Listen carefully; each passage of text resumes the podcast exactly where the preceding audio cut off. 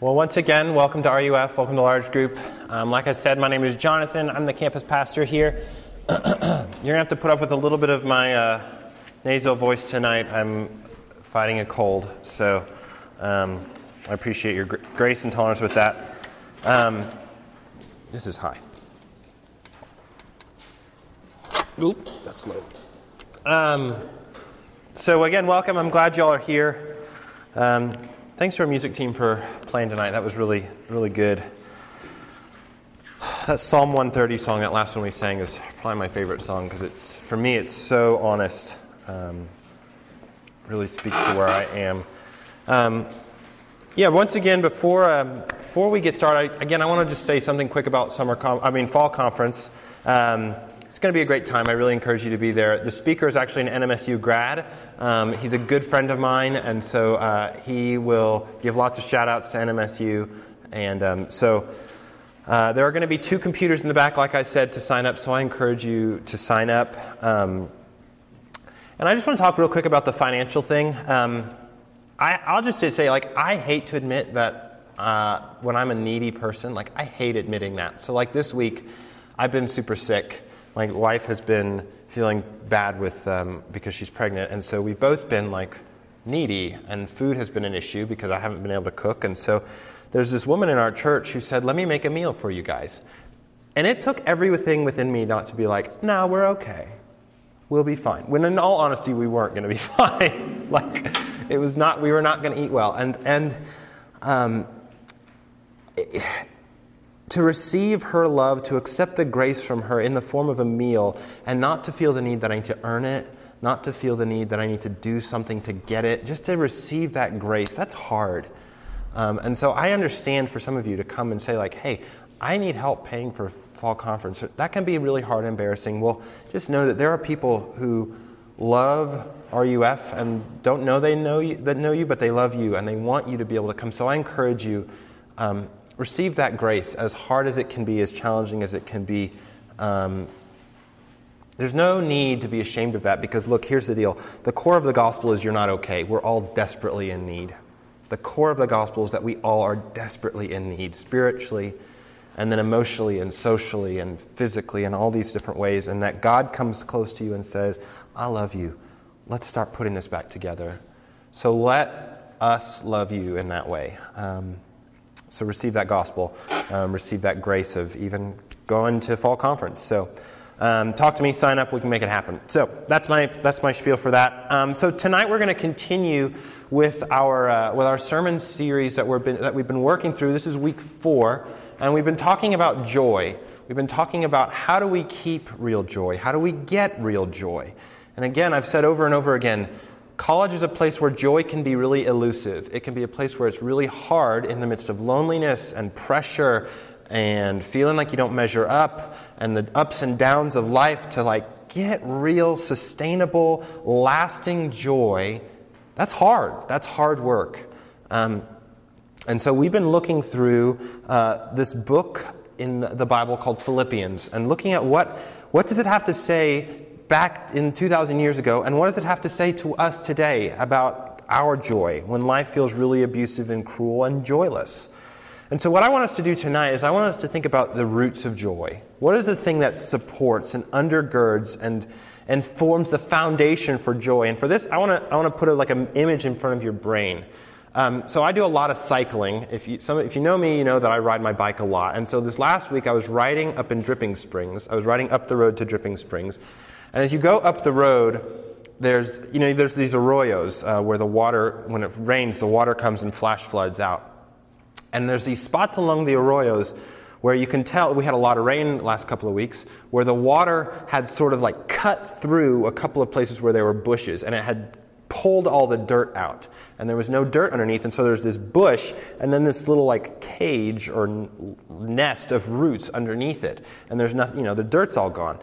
And I was thinking about that. I was like, wow, life, life can sort of be like that flash flood. Like you're just going along, and all of a sudden, bam, something just nails you. And it pulls everything out from underneath you. That just everything that you feel like supports you is gone. And you're left just with this roots, just kind of like, uh, I don't know what to do. And it's tough, right? And if that hasn't happened to you this semester or in this, your time in college, you know it will because it's happened to you at some point. And if it hasn't happened to you at all, you live a very charmed life. And I'm telling you, your time is coming. it's going to come. Something is going to hit you and it's going to pull the rug underneath, out from underneath you. And you're just going to be left going, where, do I, where are my roots? What can sustain me when that flash flood hits? In those turbulent moments when the water surges, what keeps you anchored? What keeps you rooted? What keeps you joyful? And, and tonight I want us to see that the best roots, the only roots in the midst of that flash flood, is in Jesus Christ. The only root, for, the only thing that can give us joy is in Jesus Christ. So I'll read our text and we'll look and see what it has to say to us. So this is, um, this is uh, Paul's letter to the Philippian church. We're going to start in the middle of verse 18. This is God's word. Yes, and I will rejoice for I know that through your prayers and the help of the Spirit of Jesus Christ, this will turn out for my deliverance, as it is my eager expectation and hope that I will not at all be, that I will not be at all ashamed, but that with full courage now, as always, Christ will be honored in my body, whether by life or, de- or by death. For to me, to live is Christ, and to die is gain. If I am to live in the flesh, that means fruitful labor for me. Yet which I, can, which I shall choose, I cannot tell. I am hard pressed between the two. My desire is to depart and be with Christ, for that is far better. But to remain in the flesh is more necessary on your account. Convinced of this, I know that I will remain and continue with you all for your progress and joy in the faith, so that in me you may have ample cause to glory in Christ Jesus because of my coming to see you again. Let me pray first quickly. Father in heaven, thanks for this time that we can gather and worship you, um, that we can hear your word, that we can fellowship together. I pray that this would not be just another event that we do uh, this week, but that it would be a time where we can actually be fed, where we can uh, sink our roots a little deeper into the sure anchor for our souls, which is Jesus Christ. I pray that your Spirit would speak through me and that you would that you would turn us more and more into Jesus, even be even through this. And it's in Jesus' name that we pray. Amen. So Paul starts off and he says, again, he says, he, we've seen this already. He says, I will rejoice. I will rejoice. And so we've seen a couple of times, he just says over and over again, I will rejoice. And if you know this, if you know the context of this book, you know that Paul's in prison as he writes this. He's in prison and not, and he's, he's awaiting trial. And as you can see in here, as we've read, he's sort of on trial. I mean, he's on trial, and, and, and if he gets convicted, he could die. Like, he's facing the capital punishment. And so, in the midst of that, he's saying, I will rejoice. I will rejoice. And again, we're asking again, how can he rejoice in this? How can he rejoice that he's possibly facing a death penalty? Well, he tells us, he starts to tell us why he will rejoice. And he says in verse 19, For I know that through your prayers and the help of the Spirit of Jesus Christ, this will turn out for my deliverance. This will turn out for my deliverance. So look, look at look what he says. He says, He fully expects that he will be delivered. And that word delivered, that's a special word. It actually, it, it actually, the, uh, another way of translating is actually saved. He will be saved even because of his prison sentence, even because, even if he dies, he knows he'll be saved. So he's, in a sense, saying, I might die, I might not die, but either way, I'm going to be saved. Either way, if I'm convicted or not, I'll be saved. And not only that, he's great confidence and joyful in that. Look in verse 20, he says, It is my eager expectation and hope that I will not be at all ashamed, but with full courage now, as always, Christ will be honored in my body. This doesn't sound like someone. I tell you what, if, if, I was, if I was in prison and I was possibly going to be executed, I don't think I would say things like eager expectation or full courage or, or, or not ashamed. I think I would be terrified, at least. Complaining at, at I mean, at, I mean, I'm just, those would not be the words that I would be saying. And yet, here he is saying he has eager expectation. And again, that word in Greek, it's a rare word, and it, it, it doesn't mean this eager expectation. It's not, it doesn't mean like possibility. It doesn't mean like potential desire, like when you expect something. It means confidence or full assurance. Confidence or full assurance. Here's the difference You could say, here's one way of saying it. You say, I have, I, I, I have eager expectation that the Aggies will win the football game against UNM. I doubt it. But I have eager expectation. I hope it will happen. Or, try this one on for size. I eagerly expect and I'm confident that my wife will have a baby in March. That's going to happen, barring some emergency or something that goes wrong. That is going to happen. Do you see the difference there? There's this difference between, like, I kind of hope this is what happens, but it might not happen, versus this is what's going to happen. I'm confident, I'm sure, I'm positive that this is what's going to happen. He says, I won't be ashamed, even if they convict me of death, even if they, or if they convict me to death. I'm confident, I'm sure I won't be ashamed. I'm e- I eagerly expect that I will not be ashamed. Paul is so sure, he's so confident that nothing, that nothing, not even death, can rob him of his joy. None of us are facing that, even that, that level of trauma tonight, and yet, like a death threat, and yet, and yet we feel life feels so tumultuous. My joy gets robbed. How do we get that kind of joy? Well, this brings us to one of the most amazing verses in the whole Bible. This could be a motto verse for our life. Look at verse 21. He says, For me, okay, so he's letting us in on how he does this. He says, For me, to live is Christ, and to die is gain. To live is Christ, and to die is gain. Now, what does that actually mean? What does he actually mean when he says that? It means this it means that a man who could possibly be on death row, who could be literally killed, believes with unfaltering confidence, unfaltering confidence that nothing bad can happen to him. Nothing actually bad can happen to him. So let's, let's break that down. What does, he mean? what does it mean? So, to live is Christ. To live is Christ. Well, that means that if he lives, he gets to live for Christ. He gets to become more like Christ. He gets to serve Christ. He gets to glorify Christ. That if he lives, if he continues living, it's, let's say they, they, they clear him of charges and they let him go. If he continues living, that means Paul has the honor of being able to have his only focus and passion, his, the thing that consumes him day and night, the goal of being like Christ, of giving Christ glory, of telling others about Christ, of encouraging others in their faith in Christ. Christ all over the place. He says, For me, it basically, if I live, it boils down to Christ. If I live, it boils down to making Christ beautiful, telling other people about Jesus. That is what animates me day in, day out. So if I live, I get to do that.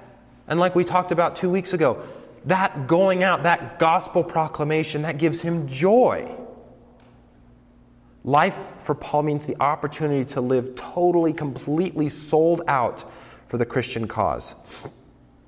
And he explains further in verse 22. He says, If I live in the flesh, it means fruitful labor for me. It means fruitful labor for me. That means he can encourage to, he can continue to encourage, to love, to support not just the Philippian church, church, but all the churches that he's helped start, all the churches that he has had a role and an impact in. He can continue that work. But not just if he lives in Christ. He says, But if I die, I gain. But to live is Christ, but to die is gain. Which means that if he dies, he still gets joy. He still gets the completion of getting to be with Christ. He gains perfection. He gains the final community with Christ. He gains relief from all his trials. He gains heaven. He gains glory. He gains Christ. Either way, do you see what he's saying? Either way, I get Christ, and that gives me joy. That gives him joy. And he says, I'd ra- in some ways, he's like, I'd rather die because that's amazing. That's, what I, that's, the, that's the goals that we're pressing to is to be with Christ. So how do I, I was thinking like, how do I illustrate this? How do we show that to live is Christ, to die is gain? And I was thinking about it. So I, when I was growing up, I worked for 14 summers at a, a wholesale plant nursery in Colorado. Um, and so every summer I would go back and work at this nursery. And I love this nursery. It's like, I mean, if you, if you, again, if you get to know me, I bring this nursery up all the time because it was such a special place for me. It was hard, hard work. We worked our, I mean, we worked our backs off. It was hard work, but we loved it. I got to drive a tractor. We got to grow beautiful flowers, built greenhouses. So I loved the work. It was hard work, but it was great work. But then when the work was over at the end of the day, we would go swimming in the irrigation pond, or we'd have barbecues, or we'd just lie around and talk. And it was awesome. Either way, either working was great fun, or not working was great fun. And so that's what Paul's getting at. He says, if I get, if I, if I live, then I get to do this fruitful, great work, and I love that work. Or if I don't live, I die, then I just get to go rest forever. Then I gain from that. To live is fruitful labor, but to die is eternal rest, and both are joyful. And so that makes Christian joy, it makes, this, is, this is important. This makes Christian joy and Christian hope so unique and special. Because Christian hope is a sure, expectant, confident hope. Not that, that, that, that, I can't lose. That's what Paul is saying here. He says, I can't lose. It's, it's the difference between I hope the Aggies win and I know my wife will have a baby. Christian hope doesn't say this might happen, I hope it happens. Christian hope says this will happen. I can't lose. Because of our union with Christ, we can't lose. God will return to deliver us. It is my eager expectation and hope that I can't be ashamed. I won't be ashamed. Do you believe that? Do you believe that if you're a Christian, you can't lose? No matter what happens in your day, in your life, if you're weak, you can't lose.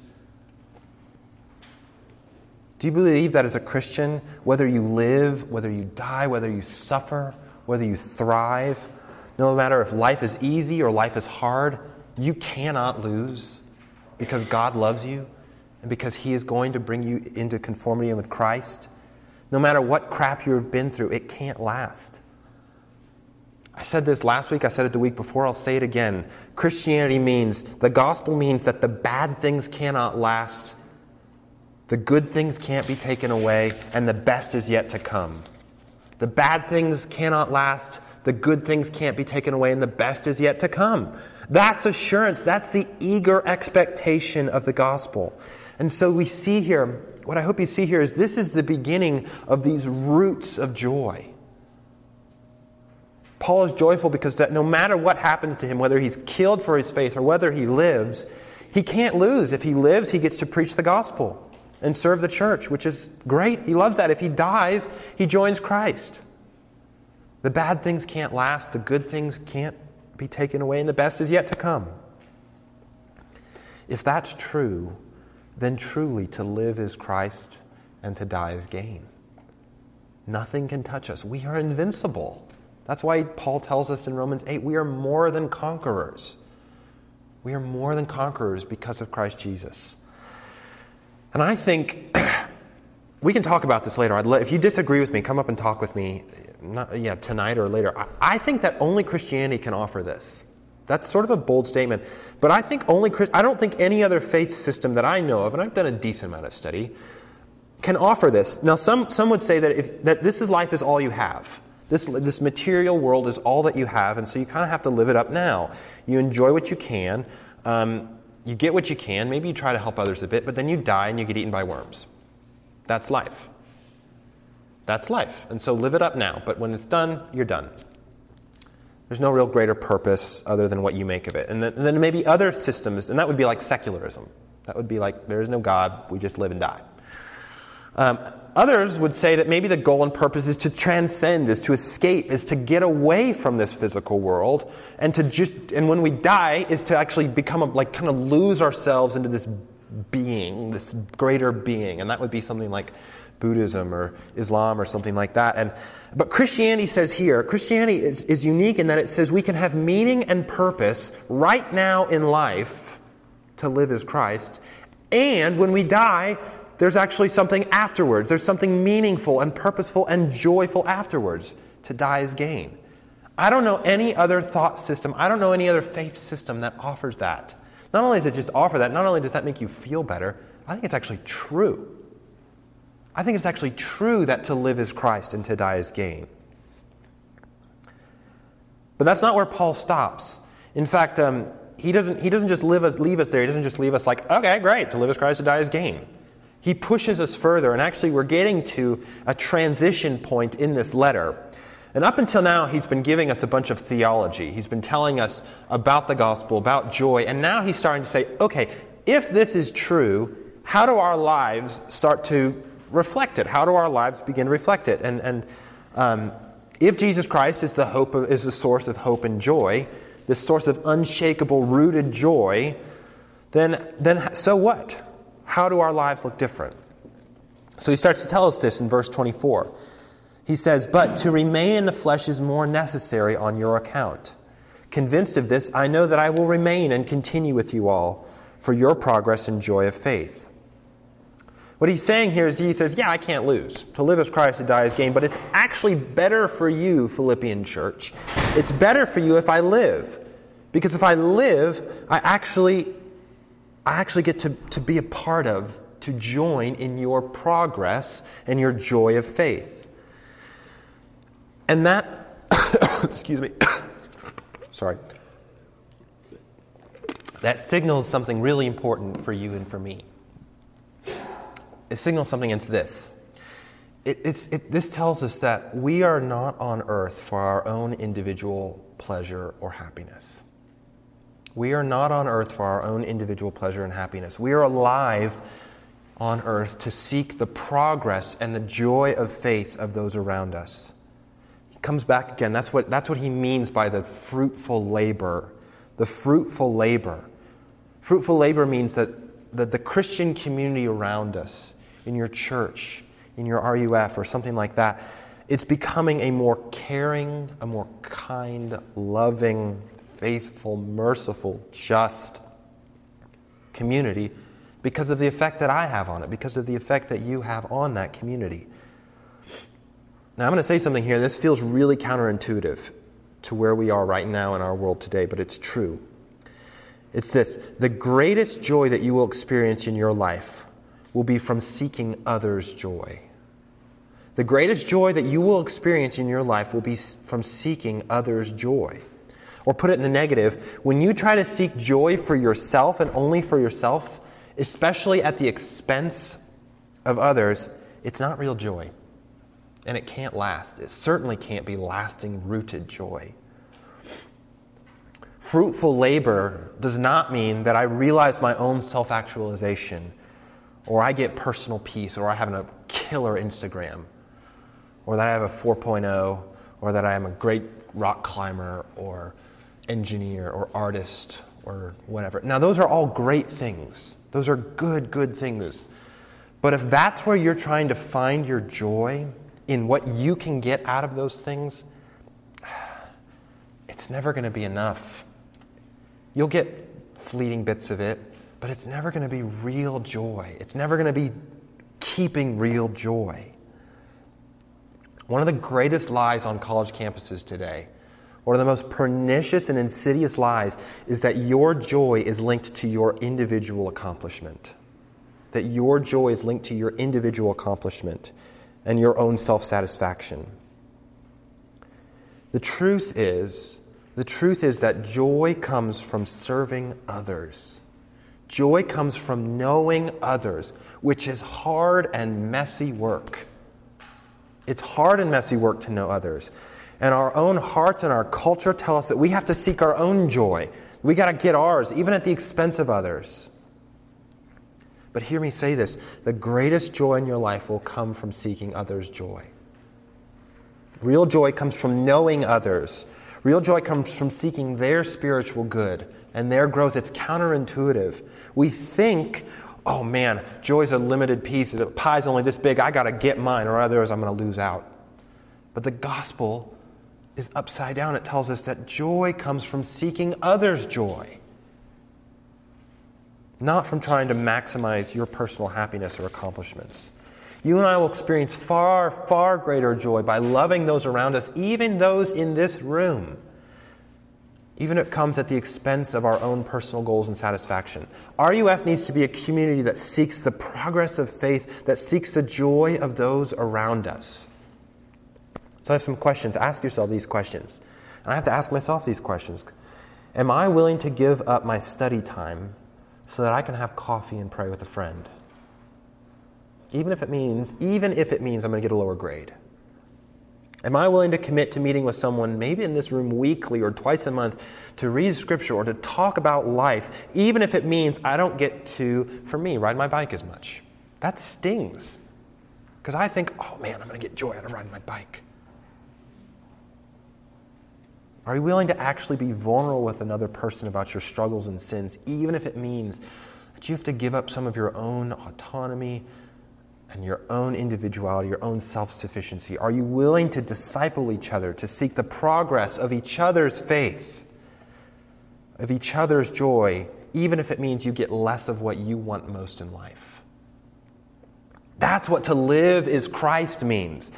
That's what to live as Christ means. It means to serve one another, to seek the spiritual growth and good of the community around us, knowing that that is the source of our joy, not our own agenda. How do we do that? Well, we'll see this in a couple of weeks, but I'll give you a hint. How do we actually do that? We do that by looking to Jesus Christ, who did the exact same thing in just, just the next chapter, it tells us that Jesus willingly gave up everything. In fact, he died. He died so that we could live. In just a couple of verses, Paul writes, he says, Though he was in the form of God, though he was in the form of God, perfect joy as God, he did not, cons- he did not consider equality with God a thing to be grasped, but emptied himself, gave it all away, taking the form of a what? A servant and even dying. If Christ could do that for you, if he could do that for me,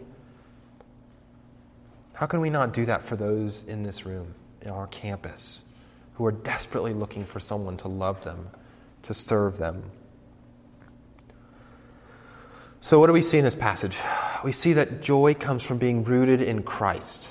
It comes from being rooted in Christ and only in Christ, not in what we can get out of life, but in Christ what He has done for us. And that when that happens, y'all, we can't lose. We cannot lose. To live is Christ, to die is gain. That's where true joy starts, no matter where you're at. So while we're alive, which we all are alive right now, we're called to labor. We're called to seek the joy and the progress of faith of those around us. So be encouraged, first of all, that nothing can strip your joy when it's rooted in Christ. Nothing can strip your joy. But then be challenged. How can you seek the joy and the progress of faith for those around you? Let me pray for us. Father in heaven, thanks for this text. Thank you for showing us how nothing can strip our joy. Not the circumstances of life, not the flash flood, nothing when we're rooted in Christ can take our joy. Father, root our joy more and more in Jesus in what He has done so that we can truly say, we will never be ashamed, that we can truly say to live as Christ and to die as gain. But Father, don't let us stay there. Let us move forward as a community, as individuals, as people, to love those around us, to seek their joy more than even our own. May this be true of us for your glory and for others' good. In Jesus' name we pray. Amen.